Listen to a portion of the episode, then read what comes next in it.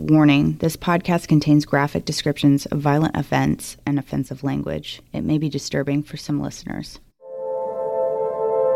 Tonight, I'll watch a man die.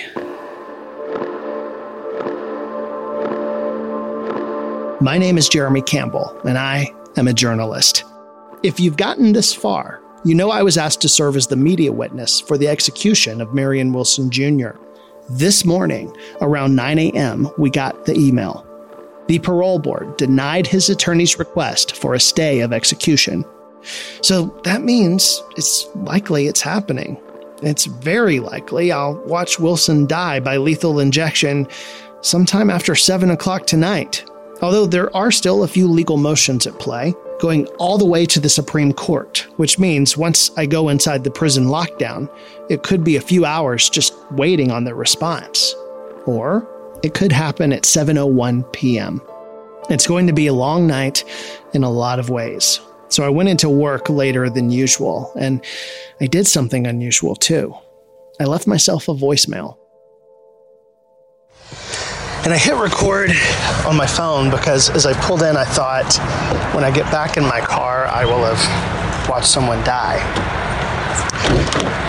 which is pretty daunting, pretty daunting fact. Um, right now, heading inside to uh, record some video and work on a, a piece that will be online um, to sort of inform viewers of the details about the life of Marion Wilson before his death is scheduled for this evening. One o'clock right now. I'll be hitting the road soon to head to Jackson, Georgia, where I'm scheduled to walk inside the prison at five o'clock.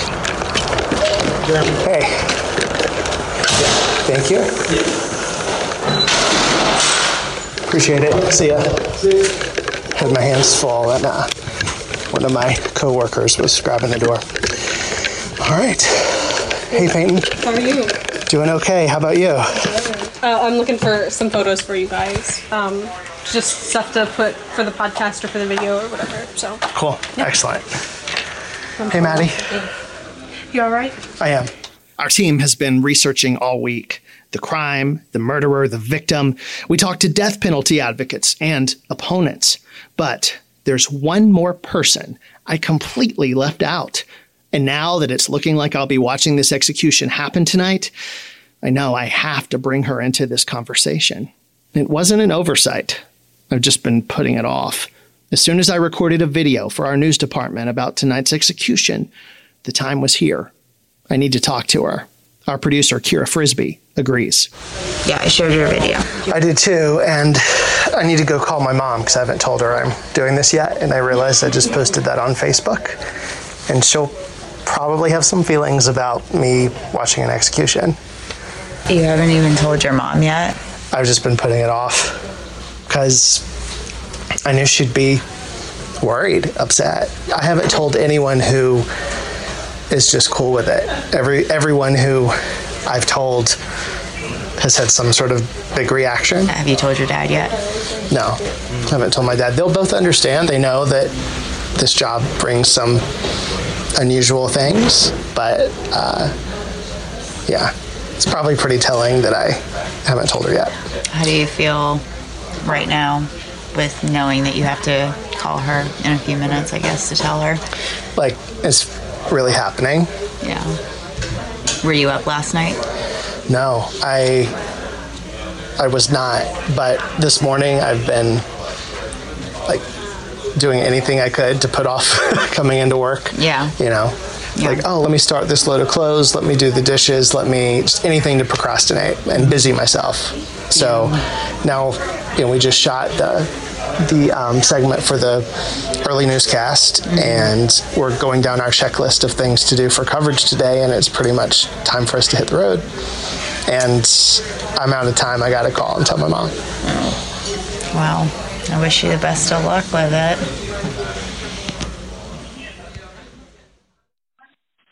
Hey, Hey, so have you looked on Facebook yet? no. I've I posted something and realized I hadn't told you yet. Not that I forgot to tell you. I've just been putting off telling it to you uh, because I thought probably it would it would upset you. But um, t- today I'm scheduled to witness an execution in South Georgia. Oh. Oh. Yeah. Oh. Yeah. Well, I'm worried about you being upset, not me. No, I know, I know. I knew I knew you would be. That's not I wasn't worried about you being upset with me. I just thought that probably you wouldn't like thinking about that. So, No, I wouldn't. You know how I feel about that, but Yep. So anyway, um, we're about to head down there. Um, looks like it's going to go through. They've been, you know, in front of the the clemency board trying to his his legal team was trying to get a stay, but it doesn't look like that is going to be granted. do you know this person? I know who it is. Uh, he was just 19 when he was arrested for murder. Um, 1996, he and another man um, chatted up a guy in a Walmart checkout line. Um, he was buying cat food, and they asked if they could get a ride. And the guy in the checkout line said yes, and they got in their car. And 16 minutes later, uh, he was dead. They shot him in the back of the head on the street, and it looks like it was gang related. And that was in 1996. The other man was executed last year, and um, this the man being the man scheduled for execution today. Uh, he's 42 now. He was Yeah. He was 19 when it happened. well, I, I hate for you to see that, but maybe some good will come from it. I my thought of it is it's something that everyone has an opinion on and everyone sort of looks away from and and maybe I'm completely wrong and no good will come from witnessing it but I'm hoping from our coverage something might we're doing a podcast about all of it and the crime and the victim and the controversy over the death penalty um, and then, of course, just doing the coverage of the day. The other person that was executed was he the same age? Yeah, he was. They were both same age at the time. Like the gang related thing? Is that like a initiation thing? I mean, really? They were never sure about that, um, other than they both seemed to be in it. They both blamed each other. The belief is that they did it um, to up their status in the gang. Well, know, that's just the world we don't know about. Um, I'm, we, Yeah. it's, you know, it's easy to be condemning, and but we just don't know. I just hate for you to see that. But, Yeah. You know, like you said, and open up the conversation about it. Maybe it'll be a good thing. There are 29 states with the death penalty. So do the math. That means 21 states have done away with it as a punishment option. An organization called the Death Penalty Information Center is tracking the details on all men and women put to death since the death penalty was reinstated back in 1976. During the four years before that, there was a temporary suspension of the death penalty nationwide. That came from a U.S. Supreme Court ruling that called the death penalty cruel and unusual if it's arbitrary. By a vote of five to four, the court held that Georgia's death penalty statute, which gave the jury full discretion in sentencing, could result in arbitrary sentencing. With that ruling, the Supreme Court voided all 40 death penalty statutes on June 29, 1972. Four years later, in 1976, the Supreme Court took on a new case, which established two basic requirements intended to ensure the death penalty would not be cruel and unusual. First, capital sentencing must be based on objective criteria to limit the use of the death penalty. And second, the defendant's character and record must be considered before being sentenced to death. Establishing that criteria was enough to convince the Supreme Court justices to reinstate the death penalty in America. In the 43 years since that ruling, a little more than half of those executed have been white. Black inmates account for 34% of those put to death, and Hispanic inmates make up about 9% of those killed. But when you look at the actual victims of the crime in these death penalty cases, those numbers change.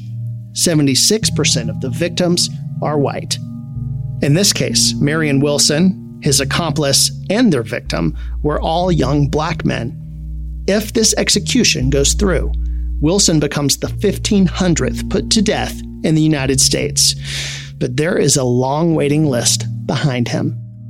As of October of last year, 2018, there were more than 2,700 people on death row in those 29 states that still enforce the death penalty. California tops the list with 740 inmates sentenced to death. But that's a little misleading because all executions in the state of California have been halted as of March 2019. It was an executive order made by California's governor that basically says no one will be executed while he's in office. And as long as he is in office, the order remains in effect. But only California voters can repeal the death penalty. That's something they narrowly rejected three years ago. So these inmates are on death row, but they won't be killed unless something changes within the law. Florida remains a death penalty state with 354 inmates on death row, according to the same report by the Death Penalty Information Center. And Texas has 228, all as of October 2018. Right now, Georgia is somewhere in between all of that. According to the Department of Corrections, there are 48 other inmates awaiting execution besides Marion Wilson Jr. Only one of those is a woman all executions in Georgia happen in the same facility. It's called the Georgia Diagnostic and Classification State Prison, and it is the most secure prison in the state. Since 1930, Georgia has executed more prisoners than any other state except Texas. I rode down to the prison with my coworkers, Kira, Maddie, and Peyton. We drove there from Atlanta, and it's about an hour drive south. An hour drive south through rural Georgia. In one mile, arrive at Highway 36 West. Mm. One mile away. Yeah, I don't know if they know that just down the mile, but as we were stopped at that gas station before we hit the road again, um, one of the clerks in there told me to have a nice evening. Little did he know what you would be doing tonight. He doesn't know. And that makes me wonder if people do know what goes on right down the road. Are they aware of it? Do they hear people talking about it? And will there be people here tonight? Are we going to have protesters? Are there going to be people with signs supporting the death penalty? Arrive at Highway 36 West. You know, the fact that we're close now, um, I don't think it really hit me, hit me until we stopped at that last gas station. This just in the state Supreme Court denied the appeal. So the Supreme Court denied the appeal to the denial of the clemency hearing? After the clemency board, uh, the Supreme Court can still step in. Mm. Is that expected? No, but they could. Prison Boulevard is coming up right up here. It's this next intersection. Oof, okay. Prison Boulevard. They've opened it up to park. This is it. Okay. There's a news crew, protester. The sign says two wrongs don't make a right. Yep. we passed that on our way in. It's five o'clock. They should let Hello. us in. Hey, how are you? Oh, I'm good. Hi. What good. can I do for you? We're a media crew, and I'm a media witness. What about everybody else? They're media. the news crew. I'm the witness right here. I'm gonna get some information from you, and then we'll get. Okay, perfect. Thank you. Can I, can see your driver's license real quick? Sure. Um,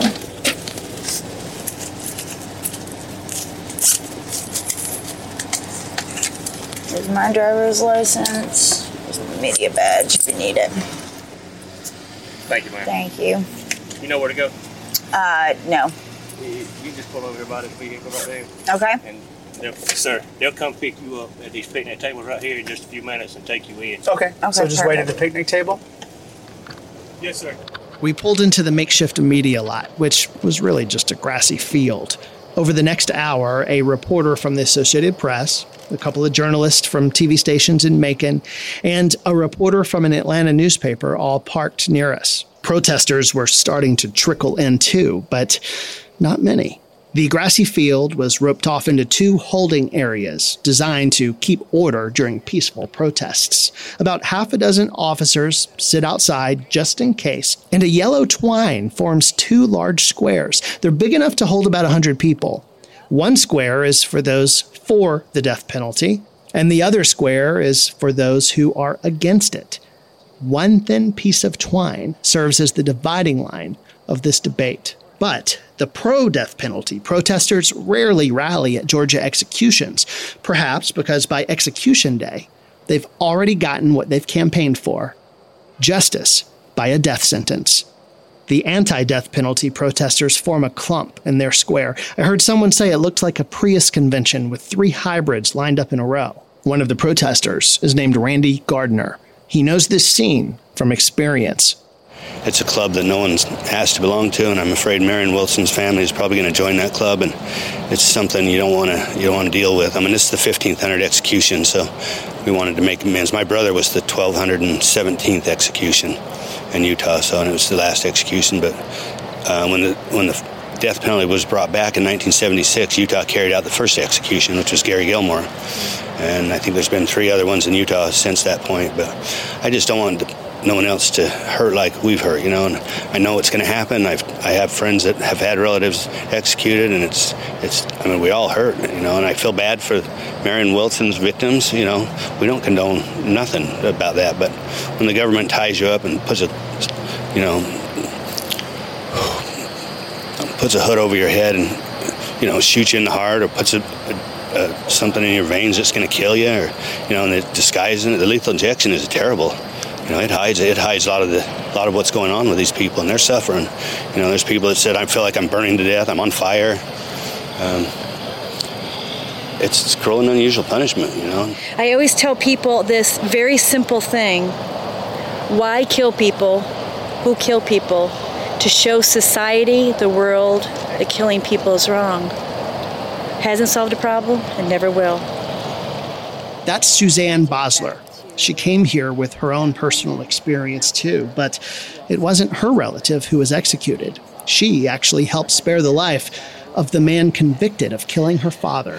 December 22nd, 1986, in South Florida.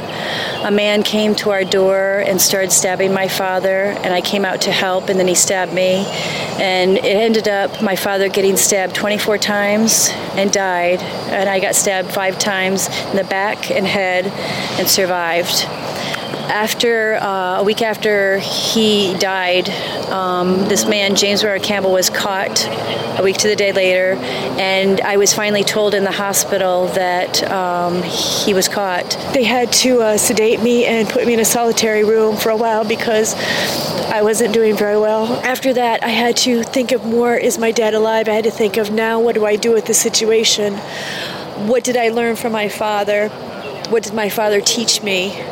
And over the next 10 and a half years, it was trials. At the last trial, I had to hire my own victims' rights lawyer to protect my, my victims' rights from the court. They, they said, no, it's not right. That's what we should do so he'll, he'll never get out and kill somebody else. And it's what we're supposed to do. And it's what's meant to be because what he did and things like that. And I, I, that's, that's not the point of why I was trying to save him. I was not trying to give him a break. I wasn't saying it's okay for him life, not death. If I was going to help the government kill, execute him, James Bernard Campbell has the, the title murderer and if I was going to help the government kill him, I would be a murderer too. And I refused to be like that. I said, if I were going to help the government kill my dad, uh, kill kill James Weir Campbell, I would dishonor dishonor my father's name. And I wanted to do everything to honor my father's name. So the forgiveness is where it came in of what I had to learn for about forgiveness is I thought I knew about forgiveness, but it took me five and a half years to not just say the words from my mouth. I had to mean the heart, mean mean the words from my soul, 100%. And on that day in the courtroom, I pointed to him and said, "James Bernard Campbell, I forgive you, whether you accept it or not. I forgive you." It was a moment of revelation. Finally, after 10 and a half years, June 13th, 1997, I call it my day of victory because I saved James Bernard Campbell's life four consecutive life sentences for the rest of his life. The rest of Marion Wilson's life is now likely just a few more hours. He's been in prison since age 19, and now he's 42. That's more time incarcerated than free. His execution was originally scheduled for 7 p.m., but until his attorneys get a response from the U.S. Supreme Court, it's a waiting game. I was told to arrive at the prison within a very specific time window, no sooner than 5 and no later than 5:15. I did, but nothing really happened until around 6 o'clock when Lori Benoit, the manager of the Georgia Department of Corrections Office of Public Affairs, came out to speak to the crowd. She seemed nervous, her sunglasses up around her face, even though the sun was behind her, just over the horizon. She let out a nervous laugh. Then she carefully went over Marion Wilson's schedule of events during his last day. He had visitation from 9 a.m. until 3 p.m. Then he underwent a routine physical, which I found interesting, checking the health of someone about to be put to death. She said his last meal was served at 4 p.m. and he only ate half of it. That's part of a medium pizza, some chicken wings, grape juice, and butter pecan ice cream for dessert. And then he had the 5 p.m. hour to record a final statement. At 6, he took Ativan, a sedative. As for what he said in his final statement, well, Marion Wilson said nothing, not a word at all.